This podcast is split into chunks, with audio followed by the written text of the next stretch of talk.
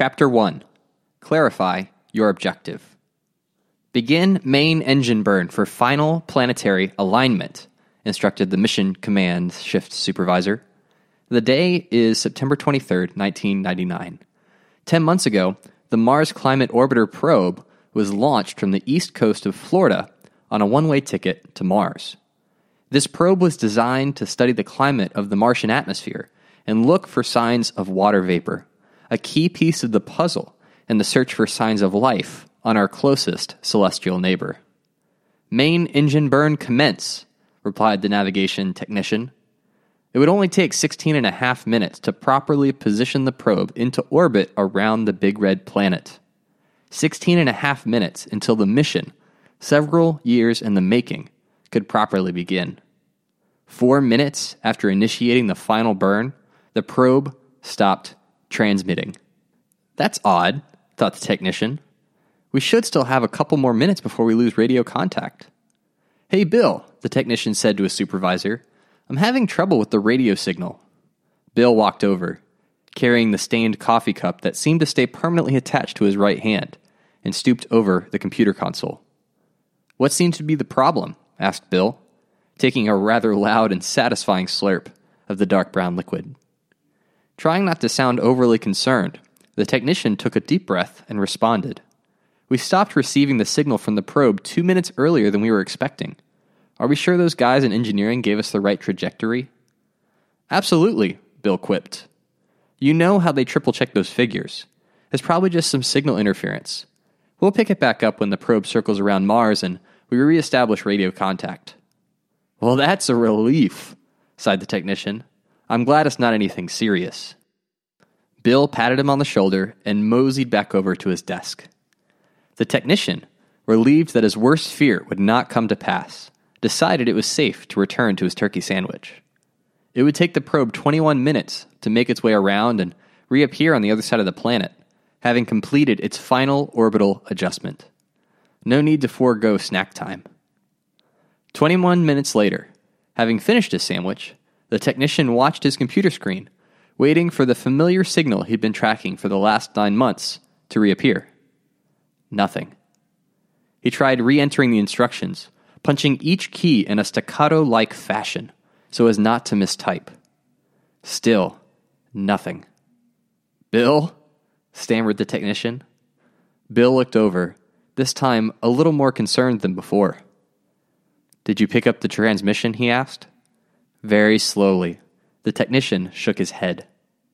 The next words to come out of Bill's mouth were not suitable for a Christian audience. Why does your group exist? Here's the deal without a clearly defined goal or destination in mind, your group will not achieve the results you want. You may succeed in showing up and meeting together, but that's about it. This may be where you're stuck right now. However, when you can clearly articulate your group's objective, where you are going, and how you plan on getting there, you'll have a roadmap that will help you achieve everything you are hoping to achieve. Not only will everyone in your group finally be on the same page, a feat in and of itself, but you'll have a filter for determining what your group is about, and more importantly, what it's not about. Getting every person in your group to embrace the purpose behind your group is the first step to have a thriving small group. Before we get too far ahead of ourselves, let's make sure we're speaking the same language, shall we? Small group equals small ministry. The first thing to know about a small group is that it's really just a small ministry. In his letter to the church in Ephesus, Paul gives us the following illustration Speaking the truth in love, we will grow to become in every respect the mature body of Him who is the head, that is, Christ. From Him, the whole body, joined and held together by every supporting ligament, grows and builds itself up in love as each part does its work. Ephesians 4, verses 15 and 16. Paul uses the human body as a metaphor to describe Jesus' relationship with his church. Big C Church, not just your local congregation. Christ is the head, and we are its limbs, ligaments, and tissues. Your small group, your ministry, is a part of that body as well. It is an essential part of the body of Christ And it's important to see it that way. Leading a small group isn't a hobby, it isn't something you're doing on the side just for the heck of it. You want it to be impactful, you want it to move people closer to God. This is only possible when you lead and act in an intentional and purposeful way. What is a ministry? A ministry is a group of Christians working together towards a common goal that advances the kingdom of God. Seems pretty simple, right? Some ministries are big, some are small. Some have buildings, others don't. Regardless, your small group plays a big role in the kingdom of God on earth. There are two specific ideas within this definition that are critical to understand moving forward. First, it's important for everyone in your group to work together. To see the power of unity, look no further than the Tower of Babel. The power of unity. Now, the whole world had one language and a common speech. As people moved eastward, they found a plain in Shinar and settled there. They said to each other, Come, let's make bricks and bake them thoroughly. They used brick instead of stone and tar for mortar. Then they said, Come, let us build ourselves a city with a tower that reaches to the heavens, so that we may make a name for ourselves. Otherwise, we will be scattered over the face of the whole earth. But the Lord came down to see the city and the tower the people were building. The Lord said, If as one people, speaking the same language, they have begun to do this, then nothing they plan to do will be impossible for them. Come, let us go down and confuse their language, so they will not understand each other. So the Lord scattered them from there over all the earth, and they stopped building the city. That is why it was called Babel, because there the Lord confused the language of the whole world. From there, the Lord scattered them over the face of the whole earth. Genesis chapter 11, verses 1 through 9. At the end of the story, God decided to confuse their language and scatter them across the face of the earth. But that is not what's noteworthy. What's really incredible about this story is that even though these people wanted to do something that God did not support, they were succeeding. In fact, if God had not intervened, they might have even achieved their goal of building the tower and the city as monuments to themselves. Pretty crazy, right? Now, don't get me wrong. The moral of the story is not to go off and build a monument in your honor to get God's attention. The reason this story is powerful is because it clearly displays the power of a group of people working together towards a common goal. This is the power of unity. When you have a group of people that are unified, you can accomplish more. Think about the last time you tried to pick up something really heavy, something you couldn't lift by yourself. Maybe you gave it a couple of tries before calling for reinforcements. Once two or three friends show up, it's a totally different ballgame. What was impossible before at least without a major back injury, is now a piece of cake. Together, you are able to accomplish so much more than any one person can on their own. Jesus understood the importance of unity. Look at what he prays in John 17 towards the end of his life on earth. I have given them the glory that you gave me, that they may be one as we are one. I in them, and you in me, so that they may be brought to complete unity. Then the world will know that you sent me and have loved them even as you have loved me. John 17, verses 22 and 23. Jesus' prayer was that our small groups, our ministries, and our churches would achieve the kind of unity that Jesus experienced with God. It is to God's glory when we are unified. Few things make God happier than seeing his children getting along and working together to bring others into the fold. In addition to this, when we are able to achieve this level of unity, the world notices. It is an extraordinary thing to witness people from different walks of life rallying around a single purpose. When we are unified, we can be an effective light for the rest of the world. But without unity in your small group, without working together, you won't make much of a difference. Instead, it'll feel like 10 people tied together, each setting off in a different direction. But learning to work together is just the first half of the equation. It doesn't help to be unified if you end up somewhere you don't want to be. You need something that you can work together towards. And that's where we come to the question you are about to answer. What is it you're trying to achieve? Why does your small group exist? Many churches have small groups, few have effective ones. It sounds like a good idea on paper. If you want people to be friends with each other, maybe we should put them together in a room and see what happens. Surely it'll work. But it's not enough to just put all the ingredients into the same mixing bowl and expect a cake to pop out. It's not enough to throw all the football players you need onto a field and expect to score a touchdown. If you don't have a plan, if you don't have the plays in place to get you to the end zone, you're not going to make it. Your small group needs a clear objective, a clearly understood reason for existing. Elements of a clear objective. When you go to the archery range, there are an infinite number of directions that you could shoot your arrows, but that's not the point of archery. The point of archery is to shoot your arrow and hit the center of your target.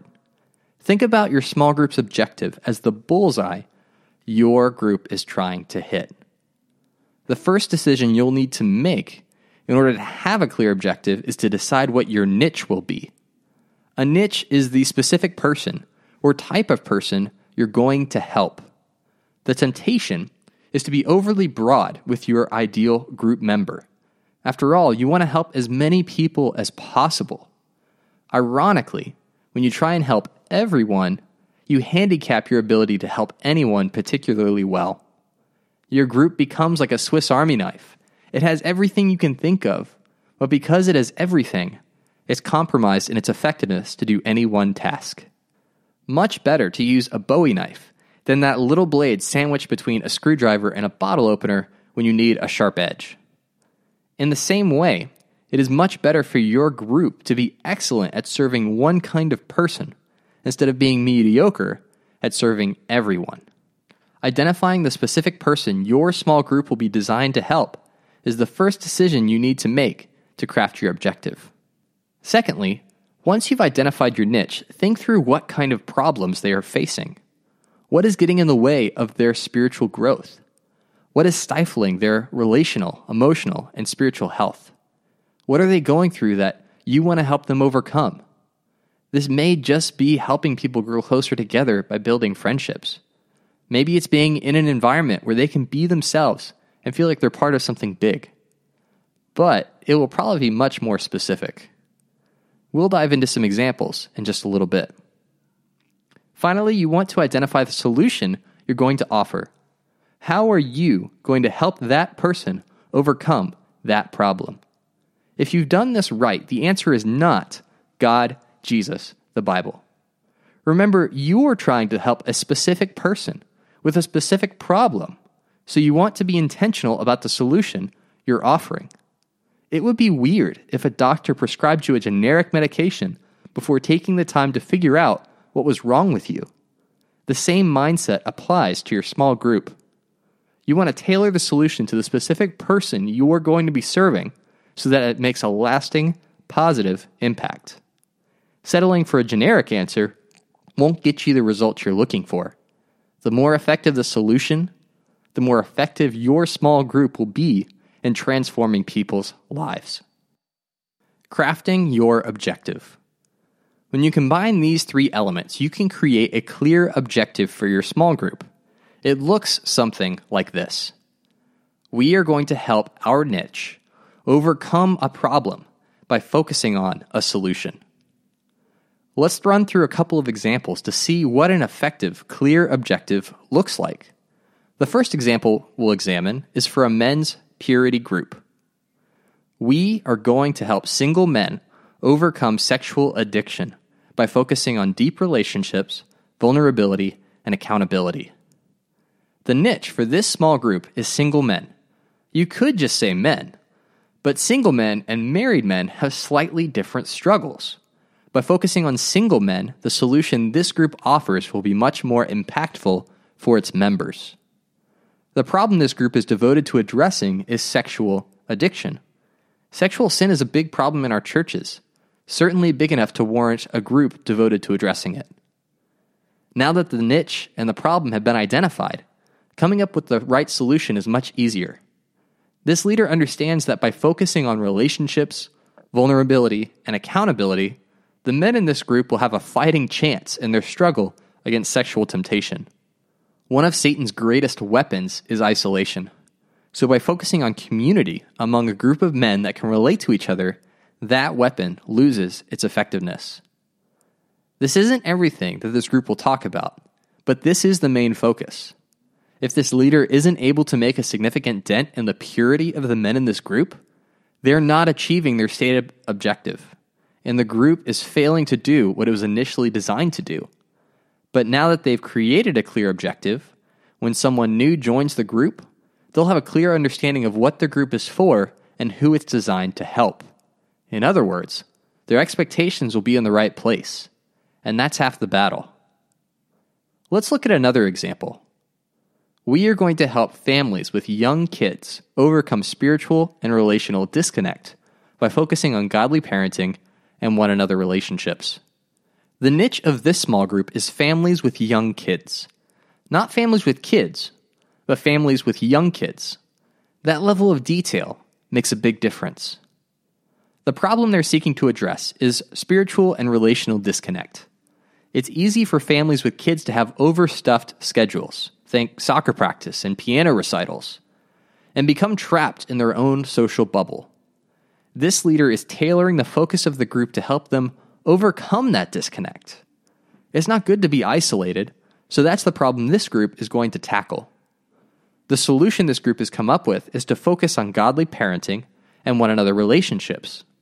Notice that godly parenting isn't a good solution if you're trying to address a different niche. But when you take into account that these families have young children, bringing godly parenting into the forefront is a must. One another relationships will help the parents stay connected with each other and develop the community necessary to facilitate strong spiritual families. This is what a clear goal would look like, or could look like, for a small group tailored to meet the needs of families with young kids.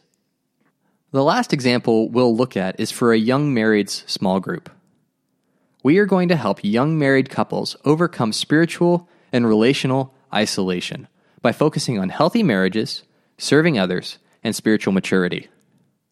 The niche here is young married couples.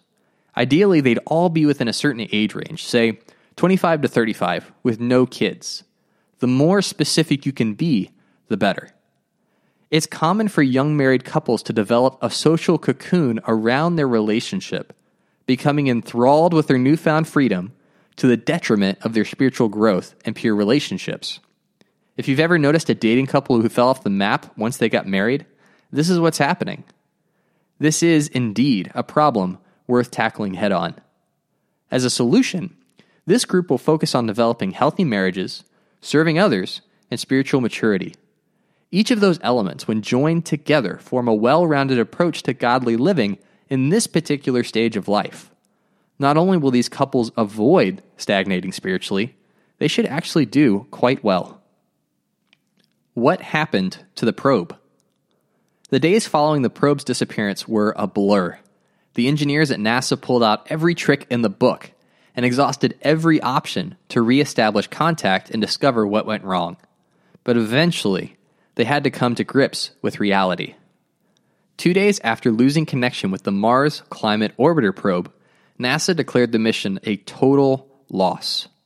The investigation board discovered that the software used to determine altitude and control the probe's orbit had been written using English units, not metric. This mishap meant that when the orbiter should have been 226 kilometers from the surface on its uh, final approach, it was actually 57 kilometers.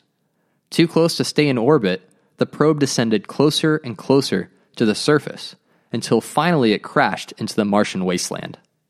The probe never stood a chance, and it all stemmed from one group not being on the same page as the others. Take the next step. Now it's your turn. Decide who your niche will be, the problem you will help them overcome, and the solution you will offer them. Once you do that, you can craft a clear objective for your small group. Once you're clear about the purpose of your group, everything else will become much easier. Answers to fuzzy questions like what should I talk about this week? Where do we need to grow? And how can we move forward? will come into focus. You will no longer feel confused about how you should address the needs in your group. You'll know what you are trying to do. You'll know who you are trying to help, and you'll know how you're trying to do it. Being able to clearly communicate the goal of your small group will not only help you as a leader, but will help every single person in your group as well. Everyone will be on the same page and will be focused on the same objective. When that happens, the members of your small group will have a better understanding of how they can personally contribute to helping the group move closer to the goal. You don't have to do everything by yourself anymore. Leaders need help, even really talented ones. And having a clear objective is the first secret to build the foundation of a thriving small group.